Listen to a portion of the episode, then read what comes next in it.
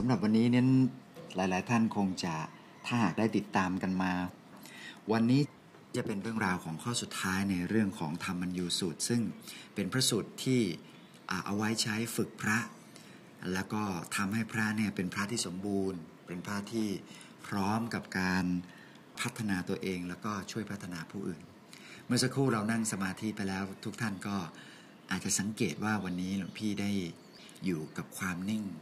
แล้วก็นานๆมากขึ้นนะครับเพราะว่าถ้าหากหลาย ๆ ท่านที่ทำสมาธิมานานๆเนี่ยเราไม่ต้องการจะฟังอะไรแล้วล่ะฮะมันก็จะเริ่มลดการฟังวิธีการทำสมาธิไปได้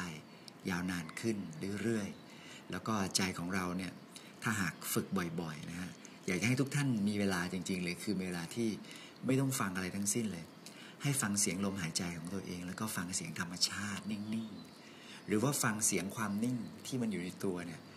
สักพักหนึ่งทุกท่านถ้าฝึกบ่อยๆเนี่ยถ้าเราสามารถหลับตาไปปุ๊บเราสามารถฟังทุกสิ่งทุกอย่างที่อยู่ในร่างกายเราได้เนี่ยทันทีเลยที่หลับตา แสดงว่า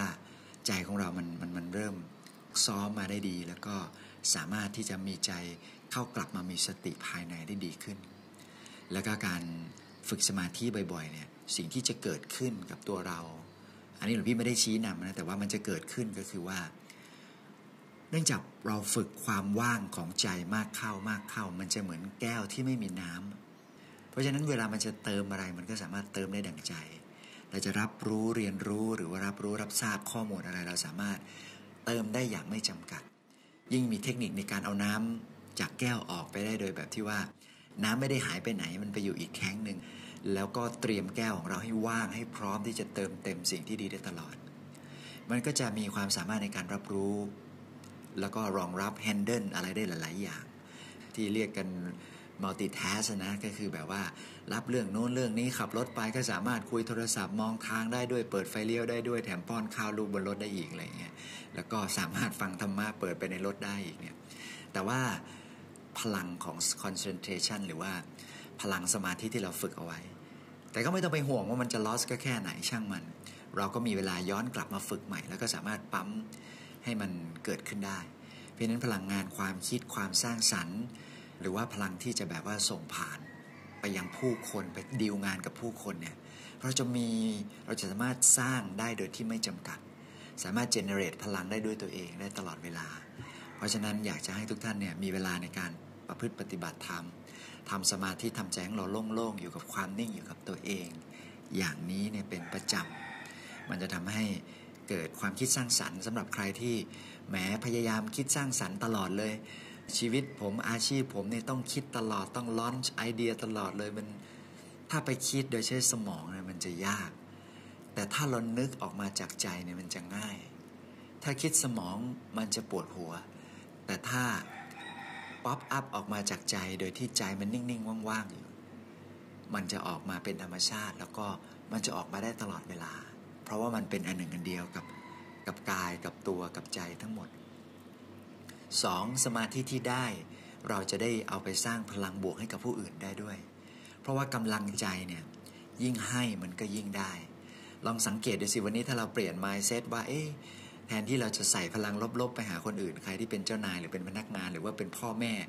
ลองส่งพลังบวกให้กับลูกๆ ดูลองคุยดีๆ คุยเพราะๆลองให้กำลังใจเขาดูเนี่ย ยิ่งเราให้กำลังใจเราเห็นรอยยิ้ม รอยยิ้มออกไปจากตัวของเรา คนรับคนเห็นเขาก็จะมีรอยยิ้มตอบกลับมานั่นคือกำลังใจสูงสุดแล้วแหละเพราะฉะนั้นอย่าไปเขินอายเลยที่ว่าจะชมลูก อย่าไปเขินอายเลยที่ว่าจะชมคนที่เราแบบว่า เออเราไม่อยากจะชมก็เลยเนี่ยเดี๋ยวเขาจะเสียเดี๋ยวเขาจะคุ้นเดี๋ยวเขาจะอะไรนะเขาเรียกว่าเคยตัว ไม่ต้องไปคิดอย่างนั้นเลยนะฮะพูดออกไปจากใจจริง ๆ ว่าสิ่งที่เขามีดีอะไร พูดออกไปอย่างแฟร์อย่างไม่ต้องแบบไม่ต้องอวยกันมาก แต่ว่าเราพูดไปด้วยน้ำใสใจจริงอย่างนี้แหละ คือการส่งพลังบวก และยิ่งถ้าใจของเรานั้นวอร์มเอาไว้ด้วยความสะอาดบริสุทธิ์อยู่แล้ว ด้วยพลังแห่งความเมตตาอยู่แล้ว มันจะส่งไปง่าย ๆ ราะฉะนั้นวันนี้เป็นเรื่องราวที่แม้จะค่อนข้างจะละเอียดซับซ้อนนิดหนึ่งหลวงพี่ก็อยากจะให้พระอาจารย์ท่านได้เล่าขยายความให้ฟังก่อนหลวงพี่มาเล่าเรื่องในพระไตรปิฎกสักสองเรื่องก่อน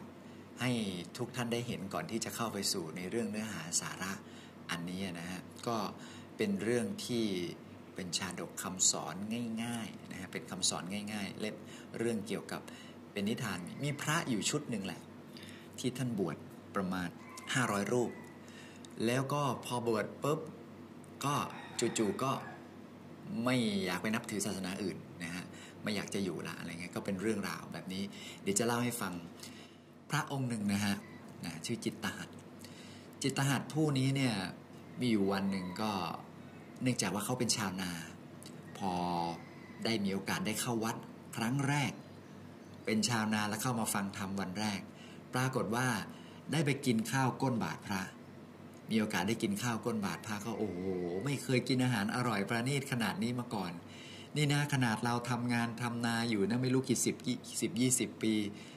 ทำมาตลอดยังไม่เคยกินข้าวรสชาติอร่อยขนาดนี้ กินอาหารอร่อยขนาดนี้มาก่อน ก็เลยบอกว่าโอเค ถ้างั้นเนี่ยเราควรจะเป็นพระดีกว่า ทีนี้เขาก็เลยตัดสินใจบวชพอบวชได้สักประมาณครึ่งเดือนเท่านั้นแหละนะครับเพราะว่า ตลอดเวลาที่การบวชก็คือมุ่งแต่ว่าจะต้องหาอาหารกินดีๆ แต่ชีวิตของพระเนี่ยมันไม่ได้หมายความว่าเราจะมีอาหารกินดี ฉันดีได้ตลอดเวลา มันก็แล้วแต่บุญแต่วาสนาแล้วแต่ญาติโยมที่เขาวันนี้ญาติโยมเอาสิ่งนี้มาก็ได้ทานอาหารดี วันนู้นเอาสิ่งธรรมดาธรรมดามาก็ได้กินอาหารธรรมดา ไม่ได้หมายความว่าจะมีอาหารกินดีไปตลอด เพราะฉะนั้นจิตตหัดท่านนี้ก็เลยลาสิกขาออกไป ซึกออกไปเลย ทีนี้พอศึกไปได้สักพักหนึ่งไปทำนาก็ชักเริ่มนึกถึงชีวิตของพระแล้วว่าเอ๊ะบวชมันก็ดีอยู่แล้วนะนี่กลับไปบวชอีกรอบหนึ่งกลับไปบวชไปแล้วก็บวชได้อีกสักพักหนึ่ง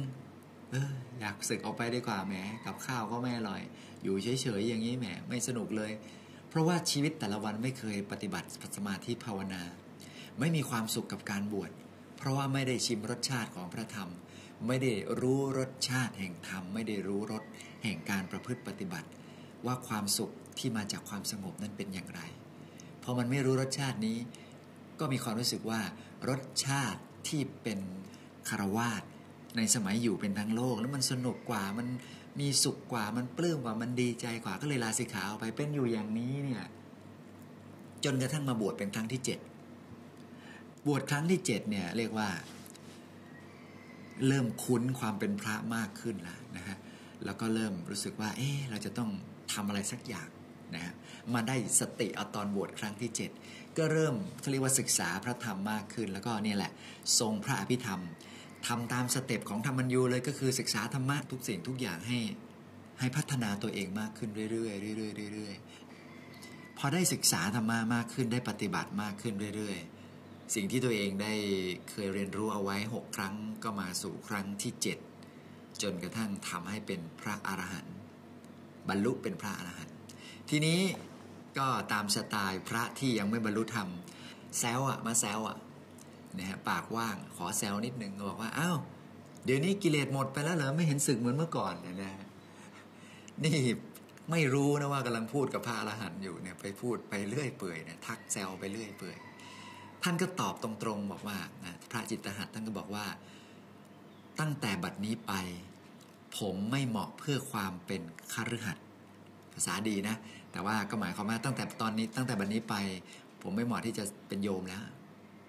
ทีนี้ปรากฏว่า พระที่ฟังก็ตกใจเลยว่าอ้าวโอ้โหเดี๋ยวนี้พูดอย่างนี้เลยเหรออะไรเงี้ยเพราะว่า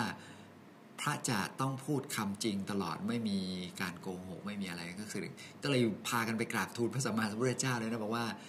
จิตตหัตเนี่ยเขาบอกว่าเขาจะไม่ไปเป็นโยมอีกแล้วพระพุทธเจ้า เรื่องนี้เป็นยังไงกันเนี่ยมันน่าสนใจมันแปลกดี พระพุทธเจ้าฟังเรื่องราวนี้แล้วบอกว่า อ๋อ ท่านเป็นพระอรหันต์แล้วนะเล่านิทานบอกว่า ก่อนจะเล่านิทานก็เล่าก่อนว่านี่นะ การฝึกฝนจิตที่ข่มได้ยาก ที่มีปกติตกไปตามอารมณ์ที่ปรารถนานั่นนะเป็นการดีแล้ว เพราะจิตที่ฝึกฝนแล้วนั้นย่อมนำสุขมาให้ ก็เหมือนอย่างที่เราทุกท่านได้พยายามฝึกฝนจิตกันทุกวันนี้ และท่านก็เล่าเรื่องอดีตชาติของท่าน สมัยที่ท่านเกิดเป็นเขาเรียกว่าเกษตรกร เกิดเป็นเกษตรกรชื่อกุฏาละบัณฑิต กุฏาละบัณฑิตเนี่ยเป็นเกษตรกรขุดขุดขุดดินอยู่ก็มีความรู้สึกว่าเอ๊ะเราจะมาทำอย่างนี้ทำไมนะ ไปบวชเป็นฤาษีดีกว่า พอไปบวชเป็นฤาษีก็ตั้งจิตตั้งใจดีเลยนะมาตอนแรกพอบวชไปสักพักหนึ่งก็เริ่มเหงา เริ่ม แกลวเริ่มเอ๊ะเอาไงดีเนี่ย ชีวิตการบวชมันอย่างนี้เหรอเนี่ยจะให้กินฝุ่นเหรอเนี่ยแล้วอะไรก็แบบสุดท้ายก็เลยแบบไม่เอาดีกว่าศึกพอศึกไปเป็นไปอย่างนี้แหละศึกศึกบวชบวชศึกศึกบวชบวชรวมอยู่หกครั้งพอครั้งที่เจ็ดเนี่ยเริ่มคิดได้บอกโอ้โหก็ระหว่างบวชเจ็ดครั้งนี่ไม่ได้หมายความว่าท่านไม่ฝึกนะก็ฝึกแต่ว่าผลการฝึกจิตมันไม่สำเร็จเท่าไหร่ มันเลยเป็นความทุกข์พอมาเป็นความทุกข์มันก็สึกดีกว่า แต่พอศึกไปแล้วเป็นญาติโยม แล้วมีความรู้สึกว่าเอ๊ะมันมันยังไม่ใช่ชีวิตที่สมบูรณ์ของเขา เขาก็เลยมีคิดว่าน่าจะหาความสุขที่มันประณีตละเอียดสูงกว่า ไม่ต้องไปอยู่กับกามต่างๆ อยากจะถอนตัวออกจากกามมามาเป็นสมณะ ก็เลยมาบวชเป็นฤาษีรอบที่7นี่อธิษฐานเลยบอกว่า ไปยืนที่หน้าแม่น้ำเลยบอกว่าริมแม่น้ำเลยบอกว่าอธิษฐานจิตบอกว่า จะโยนจอบนี้ทิ้งแล้วก็จะบวชไปตลอดชีวิตแล้ว ไม่อยากจะต้องกลับมาอีกอธิษฐานเลยนะก็เรียกว่าควงจอบเหนือศีรษะสามรอบหลับตาเฟี้ยงลงไปในกลางแม่น้ำแล้วประกาศตะโกนเสียงดังเลยบอกว่า เราชนะแล้ว เราชนะแล้วถ้าจะเป็นภาษาบาลีก็อาจจะอ่านว่าชิตังเมอะไรคำพวกนี้แหละชิตังชิตังไป search ดูได้นะครับ search ดูได้ ทีนี้มีพระราชาอยู่แถบนั้นพอดีตกใจเลยสิว่าเฮ้ย เราเพิ่งไปรบชนะมา ใครมาบอกว่าเราชนะแล้วเสียงดังก้องไปทั้งป่า ก็เลยให้ทหารไปนำตัวมานะพระราชานี่ก็เอาเรื่องนะเอาแต่ใจพอสมควรเนี่ยพระราชาในเรื่องนะฮะพอพระราชาจับตัวมาแล้วมาพูดมาคุยบอก เอ๊ะทำไมท่านถึงพูดอย่างนี้ ก็บุรุษคนนี้น่ะเนี่ยก็ กุลทาลบัณฑิตก็บอกเรื่องราวตัวเองบอกว่าเนี่ยผมข่มกิเลสได้แล้วเนี่ย แล้วก็ตอนนี้เนี่ยมองดูแม่น้ำแล้วฝึกกสินฝึกกสินน้ำเป็นอารมณ์เนี่ยดูน้ำเป็นอารมณ์ แล้วก็ตอนนี้มีกำลังฌานสมาบัติ แล้วก็ลอยขึ้นไปเหนืออากาศแล้วก็เทศสอนให้กับพระราชา พระราชาก็ตกตะลึงบอกโอ้โหนี่ไม่ธรรมดา นี่ขนาดเป็นโยมนะยังไม่ได้ได้บวชเนี่ยยังมีฌานสมาบัติแก่กล้าถึงขนาดนี้ แล้วก็บัณฑิตก็เลยเล่าให้ฟังบอกว่า ความชนะที่บุคคลชนะแล้วกลับแพ้ได้นั้น ไม่ใช่ความชนะที่เด็ดขาด แต่ความชนะที่บุคคลชนะแล้วไม่กลับแพ้ต่างหาก เป็นความชนะอันสูงสุด เพราะฉะนั้นพอพระราชาฟังนี้ก็เกิดความปลื้มที่บอกว่าโอ้โหณตังชิตังสาธุ ชิตังยังชิตังอวะชิยตินะฮะเพราะฉะนั้นพอฟังอย่างนี้ปุ๊บก็เลยแบบปลื้มใจบอกว่า ฟังชิดตังชิดตังแหมเราต้องชนะชนะชนะ ไม่ชนะตัวเองนี่แหละสุดยอด ก็เลยบอกทหาร ทหารทั้งกองทัพประชาชนอีกกลุ่มหนึ่งใหญ่ ๆ ก็ออกบวชตามท่านนะฮะสุดท้ายแล้วพระสัมมาสัมพุทธเจ้าก็สรุปบอกว่า ตัวท่านเองนั่นแหละเป็นบัณฑิตชื่อกุณทาลบัณฑิต ส่วนกษัตริย์องค์นั้นเนี่ยก็ได้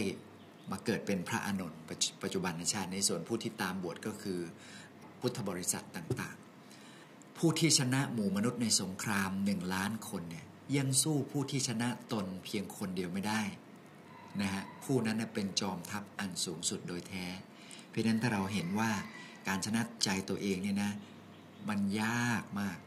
ถ้าชนะใจตัวเองได้ ก็ชนะทั้งหมดเหมือนกัน เพราะฉะนั้นอันนี้ก็เป็นเรื่องราวของการที่มนุษย์คนหนึ่งเนี่ยรู้จักสังเกตว่า จิตของตัวเองเป็นยังไง เพราะฉะนั้นถ้าเราสังเกตมันสังเกตจิตของตัวเองว่า จิตของเราเป็นอย่างไรอย่างไรเนี่ยเราจะรู้เลย เราจะรู้เลยว่า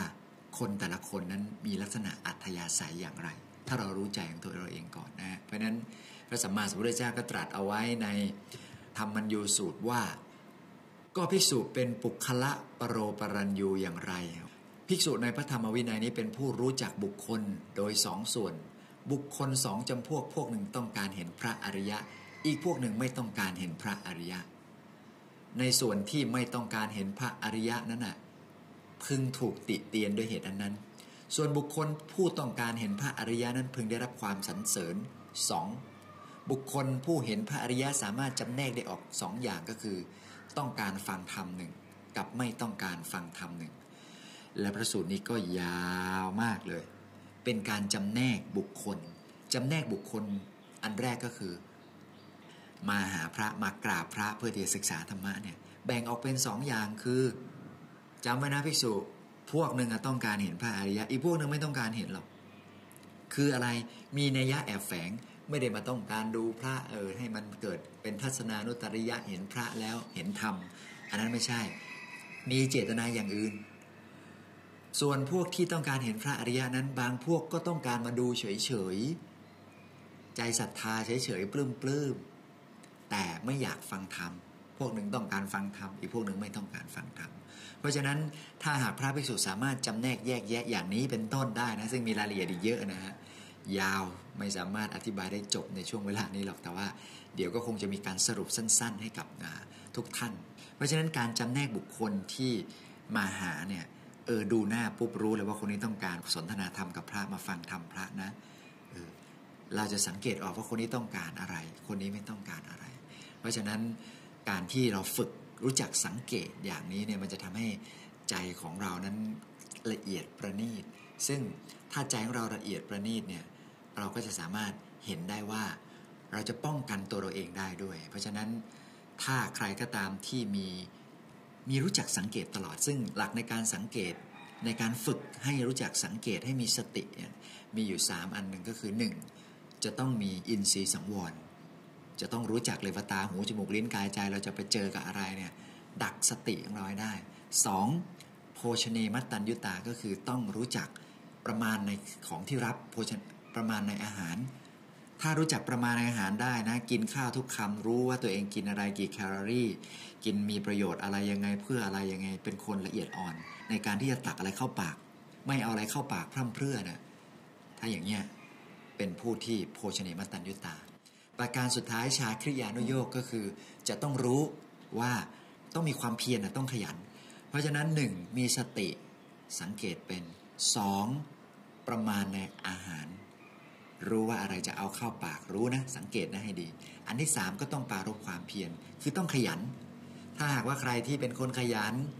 รู้จักสังเกตเรื่องอาหารประมาณเป็น รู้จักแต่เพียงพอ และสุดท้ายก็คือเป็นเรื่องของการระมัดระวังมีสติ ในอายตนะทั้งหลายในอินทรีย์สังวรทั้งหลายสามอย่างนี้เรียกว่าอัปปนกะธรรมธรรมที่จะทำให้ไม่ตกต่ำ ที่จะเป็นธรรมที่จะป้องกันตัวเอง แล้วก็รู้จักสังเกตสังกาสิ่งรอบตัว แล้วไม่พลั้งเผลอไม่พลาด ไม่ผิด แล้วก็หลุดไปในที่อื่น เหมือนอย่างเรื่องที่หลวงพี่เล่ามาเบื้องต้น พระถ้าหากว่าท่านไม่สำรวมในเรื่องของอาหารท่านไม่สำรวมในเรื่องของสติของท่าน เดี๋ยวท่านก็สึก เดี๋ยวท่านก็อยู่ในพระธรรมวินัยไม่ได้ เพราะฉะนั้นตัวเราเองก็เหมือนกัน ถ้าเราไม่อยากให้เราหลุดไป ถ้าเราอยากจะชนะใจตัวเองได้ ก็ต้องมีสติมีอินทรีย์สังวร แล้วก็ต้องสังเกตในการเรื่องของการประมาณอาหารในการรับทุกสิ่งทุกอย่างปัจจัย 4 สิ่งที่เข้ามาอยู่กับเราสิ่งที่เราจะใช้ประมาณเป็นสุดท้ายก็คือต้องมีความเพียรต้องขยัน ต้องหมั่นนั่งสมาธิแหละ ถ้าทำสามอย่างนี้ได้ แล้วก็เห็นเรื่องตัวอย่างว่าเออเราประคับประคองจิตยังไงของเราให้ชนะตัวเองได้ อย่างนี้ก็สามารถมองเห็นผู้อื่นได้อย่างแน่นอน